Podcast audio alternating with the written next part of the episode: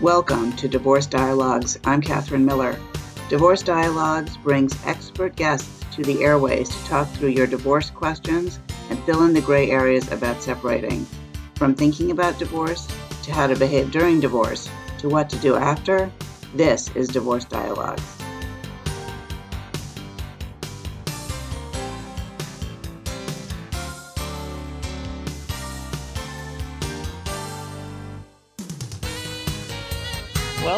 Divorce Dialogues. I'm Catherine Miller. I'm the founder of the Miller Law Group and director at the Center for Understanding in Conflict, and I am on a mission to change how people divorce and help them divorce with dignity. And I'm excited that my guest today is Sarah Armstrong. She's the author of The Mom's Guide to a Good Divorce, and which she wrote after becoming the go-to advisor for all her divorcing friends to share her wisdom that she learned post-divorce. Welcome, Sarah. It's a pleasure to have you on the show. Thank you for having me, Catherine. Great to be with you. So tell us, what is the Mom's Guide and what inspired you to write it? Well, you know, I think uh, before even answering that question, I'd just love to share one kind of uh, point, which is, you know, just for the record, I'm actually not an advocate for divorce. You know, in an ideal world, couples that get married would happily stay together for the long term. But unfortunately, this is not always the case. And these days, as you know, it can be more common than ever. And so well, you know what? Let me interrupt you and say for the record, I yeah. am not an advocate for divorce either. but unfortunately, it is a necessity. I, I'm the first person in my family to ever get divorced, ever. Yes. In, in yes, generations. I, I can't yes. imagine that there was any, and it's like not, uh, my grandmother told me before I married right. my first husband, you must yes. never get divorced. It's not done. Family comes first. And my entire career is trying to put together this idea that family comes first, but you don't have to live together with someone you're not meant to be with for the rest of your life. And, and absolutely. That, and that is what I've focused my entire life work on trying to figure out how to do that and help as many people as I possibly can make that transition without destroying themselves or their families. Yeah, no, and I wholeheartedly agree, Catherine. And so to answer your question, over the years since my own divorce, you know, I was asked by many of my girlfriends, as you mentioned, who have children to help them think through the details of the divorce. And I always say that, you know, I was a girl who never ever thought she would get a divorce like you. Um, and somehow I'd become this poster child for a good divorce.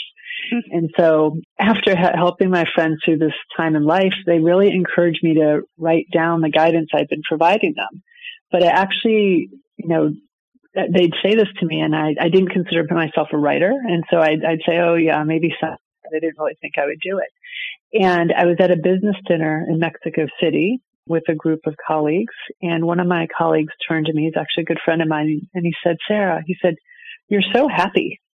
and I said, yeah. He goes, but you're divorced. and I said, well, getting divorced is not a death sentence. I said I decided to no longer be married to my ex-husband. I said, you know, it's funny. My friends say that I should write down, you know, what I've been telling them in guidance in a book. He said you really should. And so the next day I got on my flight and opened my laptop and I started writing. And the first line of the books, uh, the first opening just said, this book is written by a girl who never ever intended to get a divorce and what she learned along the way. So I think it's really interesting though when you think about some of the challenges of how society perceives, you know, divorce and um, the fact that there's this, you know, societal perception that you can't have a good divorce. And I just don't believe that that's the case. I think that you actually can go through the process if you're thoughtful about it with the appropriate intent and end up with yourself, your children, and, and potentially your ex-spouse all being happy afterwards but it, it takes a lot of kind of positive intent to get there. So, do you think that it really requires two people to have a good divorce, or can one person have a good divorce? Do you understand my question? I do understand your question, yes. Um, I think ideally you have both of you with the goal of co parenting your children in a way that's healthy for your children and that you are able to focus on what's best for your children. There are instances where they might not be feasible, and if that's not feasible, then what is it that you as the individual can control in the situation to make it the most positive situation for your children over the course of time? But I appreciate that that's you know, having a, a joint agreement that you're going to go through this in a certain way isn't always feasible, but I, I do think you can do it even if it is one sided and control what you can. I mean, the reason I ask that is because there could be people out there listening to this thinking, well, that sounds great, but there's no way my soon to be ex husband or wife is going to be reasonable, be nice, be anything that could possibly make it possibility of us having a good divorce. And I and so therefore I think people feel like they have to lower themselves to that level and fight at that really I don't know primitive place which is I think not necessary and I think people feel that taking the high road makes them vulnerable, I think it makes them strong. And, and, in fact, I think vulnerability makes you stronger. And I'm just wondering, Sarah Armstrong, what your thoughts are yeah. about that. No, absolutely. I mean, I think the thing is when you think about the concept of a good divorce, it means that a couple actually has to put aside their own personal feelings for one another. Because obviously, I always say no one gets married to get divorced. And generally, people are not getting divorced for good reasons right? And so there's a lot of emotion there. But if you can focus on what's best for your children, and when you think about it, when a couple goes through divorce and children are, are involved, the stakes are high, Catherine, right? Yeah. And so, we, but we owe it to our children to ensure that they're not collateral damage due to the divorce. And even though a couple, you know, has decided they no longer want to be married to one another, they don't want to spend their day to day together, they made a commitment to their children when they brought them into this world to bring them up in the healthiest environment possible. You know, I, I say, you know, we cover the plugs, you know, and we make sure they wear bike helmets and we ensure they drink organic milk, right? But then, you know, we go out of our way to ensure they are safe and healthy and happy in their day to day lives. However, the toxicity that can come with a divorce can have long term impact on a children's approach to relationships, to their views on marriage, you know, to their overall happiness in life. And, you know, I just think we have a responsibility to take co-parenting seriously. And that's why I have this belief that this concept of a good divorce shouldn't be something that is not attainable. So what, what does having a good divorce mean to you and what are the key components of it? You know, a couple of things that you have to start with as an individual is start with what do you need to compartmentalize about what happened to lead you to divorce that you're not going to bring into and bring that kind of toxicity in with your children and into their day to day lives. Because again, whatever you expose them to, they then have to take on and live with. So I think there's some element of really figuring out what is what is important for them to know, what is important for them not to know or not to be shared, especially given uh, d- depending on their age. I also think that if you think about how the environment that you're bringing them up in and how you try to what I call minimize the gaps. Um, sometimes when you think about divorce and you think that li- lives are being pulled apart, right? Environments are being pulled apart what is it that you can do so that your children don't feel that their world is literally being pulled apart? And so really thinking some about some of those um, very what I, can be seem like very tactical things, but you know if you're taking down a, a, a piece of art or a family photo, what do you put up in its place so there's not just the the little hangers of the nails on the wall. So just things that really allow you to manage the process so that you're not leaving kind of those open, visible examples that, that life isn't as it was. So it sounds like what you're trying to say is that from a child's perspective, if you think about from their perspective, like what, what will show to them, what matters to them, and, and rather than thinking about it from your own perspective. Absolutely, absolutely. And I'll give you, I mean, I'll give you a prime example. And it, it, there's there's so many stories, but my daughter was seven when we got divorced. She's in first grade, and we had a literally a wall of family photos. And I decided at one day to, to take it upon myself to take the photos that were for my ex-husband and take them down and then put other photos up on the wall. And I sent her down to a play date down the street. And she came back and within minutes of being in the house, she went down the hallway and I was in the kitchen and she yells to me, she goes, Hey mom. I said, What's that, Grace? And she said, the wall has changed. And I stopped and I thought, oh my gosh, she's noticed already. And she says, um, there are more pictures up of me up there. It looks great. And she ran up to her room. And what wasn't in her thought is, oh, all of my dad's family photos were removed from the wall. And the other thing is if I hadn't put other photos up right away, what she would have remembered was all the photos that were missing. Right. Yeah. And so it's just a, it's a, it's a small example, but one that I've really taken with me to say it's amazing when we think about our children's environment and what they are noticing, they're noticing everything. And so what do, what can we do to minimize it feeling like the world is being pulled apart? I'm Catherine Miller, and you're listening to Divorce Dialogues. We're here on WVOX 1460 AM every other Wednesday from 5 to 5.30, and we're also available as a podcast wherever you listen to podcasts. And I'm talking today with Sarah Armstrong. She's the author of The Mom's Guide to a Good Divorce, and we're talking about parenting your children through divorce in order to have the best divorce for them. I think it's really how you think about it, Sarah Armstrong. Is that right? Yes, yeah, it is. The interesting thing is the concept of a good divorce, when I started reflecting it, came from my daughter. And we were standing at a CVS um, checking out when she was eight years old. It was about a year after our divorce. And we, there was a People magazine on the counter and there was a celebrity couple that was getting a divorce. And she looked at me and she said, Hey, mommy, is that a good divorce or a bad divorce? And I and I stopped and I said, Grace, I don't I don't know. What's the difference between a good divorce and a bad divorce? She goes, Well, a good divorce is when the mommy and daddy are nice to each other and get along like you and daddy. And a bad divorce is when they yell and scream at each other and they don't get along. And they end up on the cover of People. well, exactly, exactly, exactly. And I stopped and I said, Grace, you know, it's hard to tell from the cover of a magazine what type of divorce that is, but I think that's interesting. And so I walked out and, you know, she grabbed my hand. We went out to the parking lot and I thought, wow, a year after our divorce, she was categorizing our divorce as a good divorce. And those were her words, you know, nothing that I would have ever even thought to, you know, reflect on at that point. And she really coined it for me in terms of, of how she was viewing it. And so that was just a really powerful moment of, of reflection as, as I thought about what, how she and uh, you know, how she saw it and then how my ex-husband and I were, were trying to approach our divorce. Well, it sounds like you were doing a great job. And Sarah, we were trying. I wonder what what do you think is the most common thing that people approach you or approached you before you wrote the book to ask you that you think would be useful for other people to know about?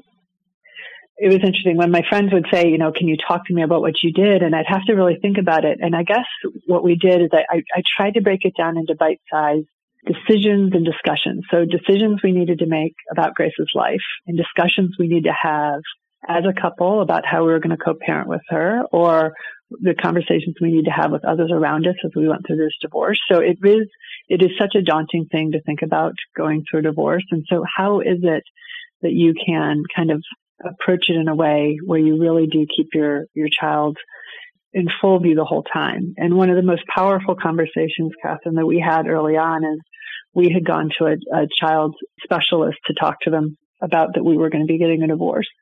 And he looks at me and he says, uh, "So Sarah, do you do you travel?" And I said, uh, "Yes, I actually travel internationally for my job." And uh, he looks at my ex and my soon-to-be ex-husband and says, "Do you travel?" And he says, "Yes, I travel domestically."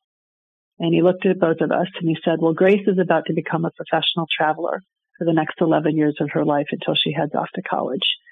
And and she said she's going to go back and forth between your two homes for the next 11 years. And I burst into tears. And uh, he said, So, what are you going to do to help her through that? And so from that point, I started reflecting what are those things when you, because we're not the ones that have to move homes each week, right? Our children do. And depending on the, the situation in terms of how you decided to, to manage the, the back and forth. And so I really had to start thinking about what could we do to minimize that feeling of her being a professional traveler every week. And so we just, you know, it's, it's small things, but making sure there's, if again, and this is, is part of the socioeconomic consideration I realized I had the benefit of is where could we have a duplicate of something at the other house so we weren't having to pack a bag for every little thing. You know, there's the special things that have to travel between homes, but what could we do to minimize that feeling like she was packing a bag every week?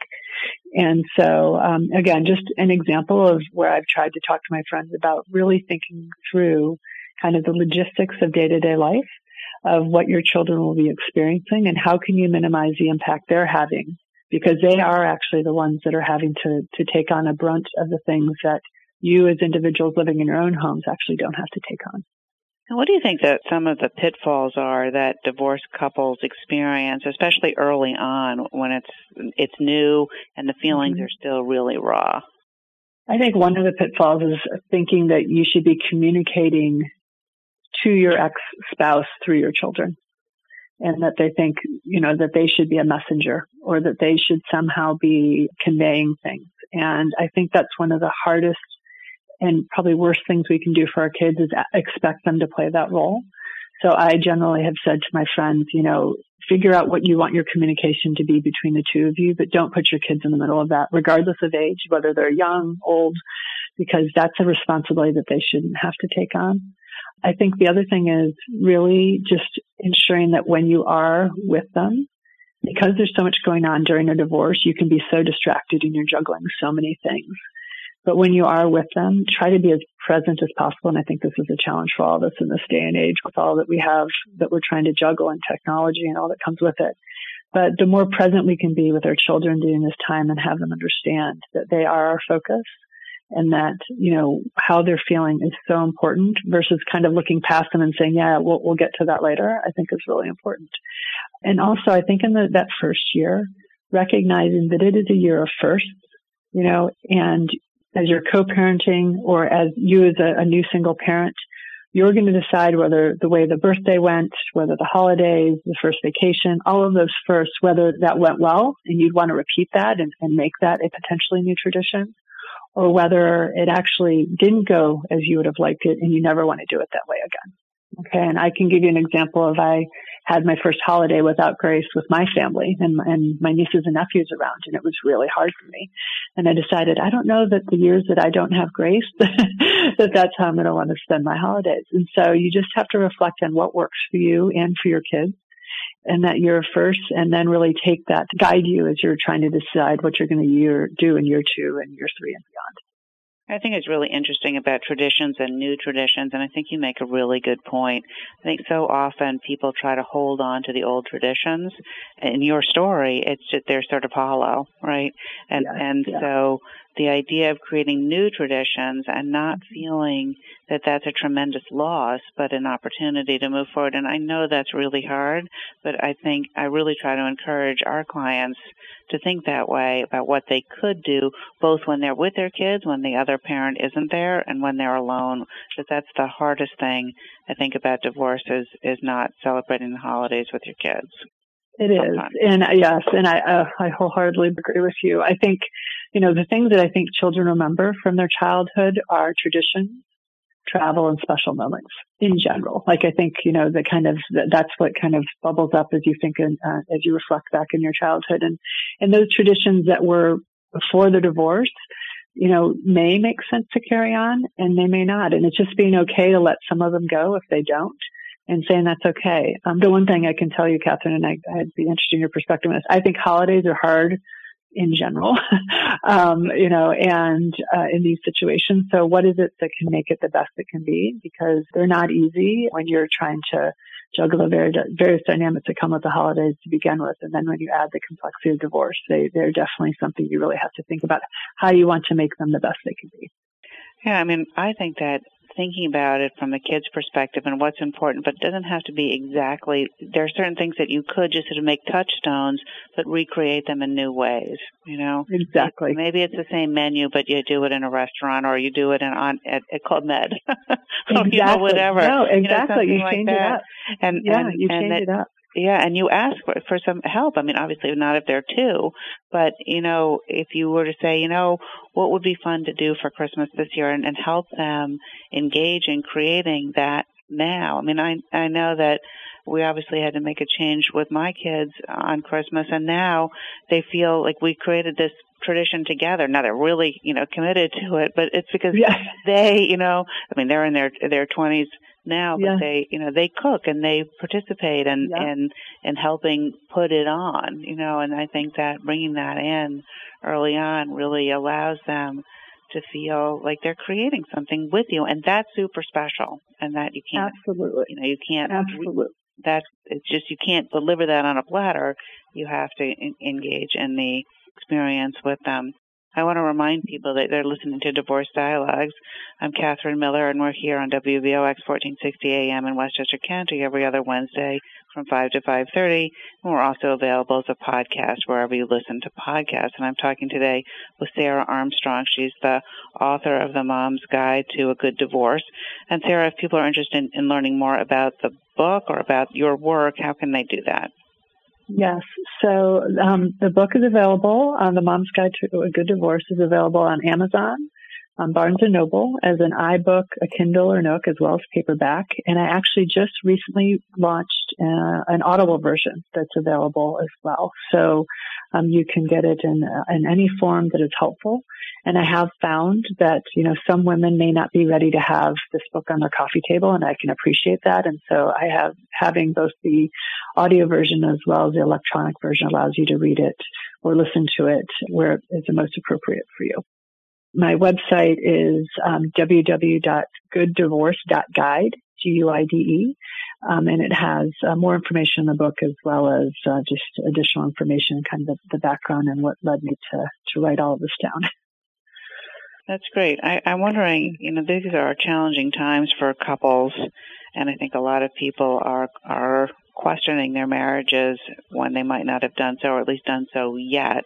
And well, do you have any thoughts or advice for couples who are thinking about getting divorced or getting divorced during the pandemic?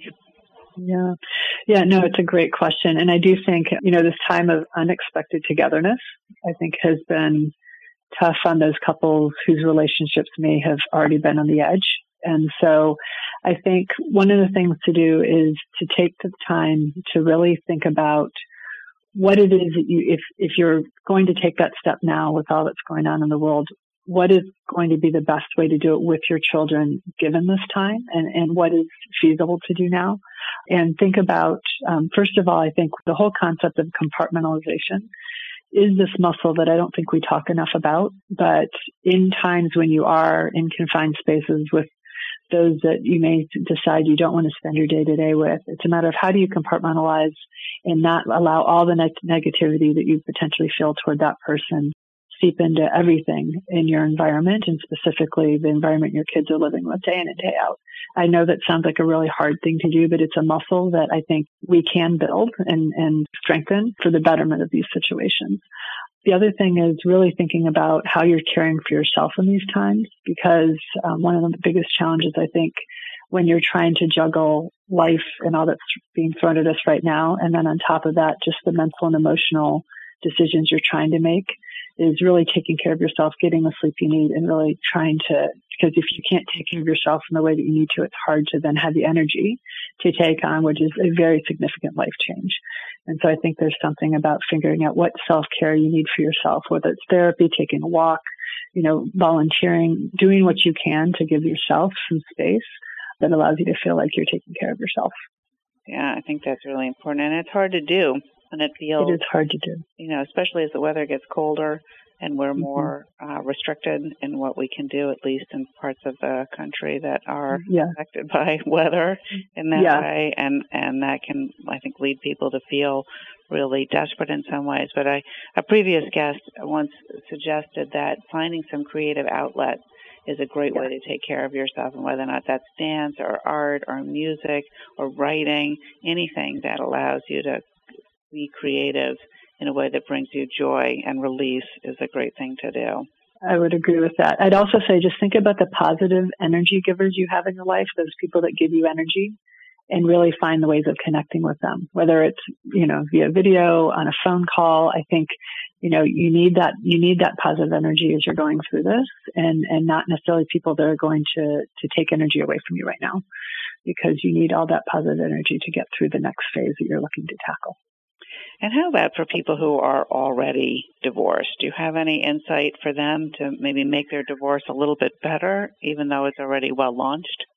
Yeah, you know, I actually think that there is something to be said for even if you've gotten divorced and it may not have, again, the reasons you got the divorce were probably not positive, and even if the first year or two has been really hard, I fundamentally believe is that if you step back and take stock of what you want in terms of how you want your children to reflect back on the divorce, um, over the course of time that you can course correct at any point if you choose to. And it is, I, I talk a lot about the things in the book in terms of different things that you can do to really allow you and your children to go on a more positive path. And, but it, again, it takes some thought, it takes some planning. And to your point, it takes maybe shifting out of what was typically how you would be operating to do that. But I do think that you can, you can end up even with a good divorce, even if it didn't start off as a, as a positive experience for you and your family. And so, um, you know, I, I like to say that I don't think divorce needs to be a scarlet letter. You know, it's it's a process you go through, but it doesn't need to define your life or your children's lives in a negative light for the long term. But it does take effort and, and being thoughtful of how you want to co-parent so that a good divorce is possible. Well, we only have about 20 more seconds, but can you think of one hint for how to broach perhaps to your ex spouse how you might improve things, or should you not do that? No, I absolutely think. I think it's figuring out what is that one, what are those one or two things that you think you two could think about together that could be a positive shift in how you're co parenting together. And if you get, you know, again, bite-sized pieces, you can't tackle everything. So just think of the one thing that you think could make things better for your children and focus on that one thing and see if you can move that forward in the positive light. And I have strong belief that that'll put you in a path for the next thing and the next thing. All right. That's all the time we have. Thank you so much for being my guest on Divorce Dialogue, Sarah Armstrong. It's been a pleasure. Thank you for having me, Catherine. Great to be with you.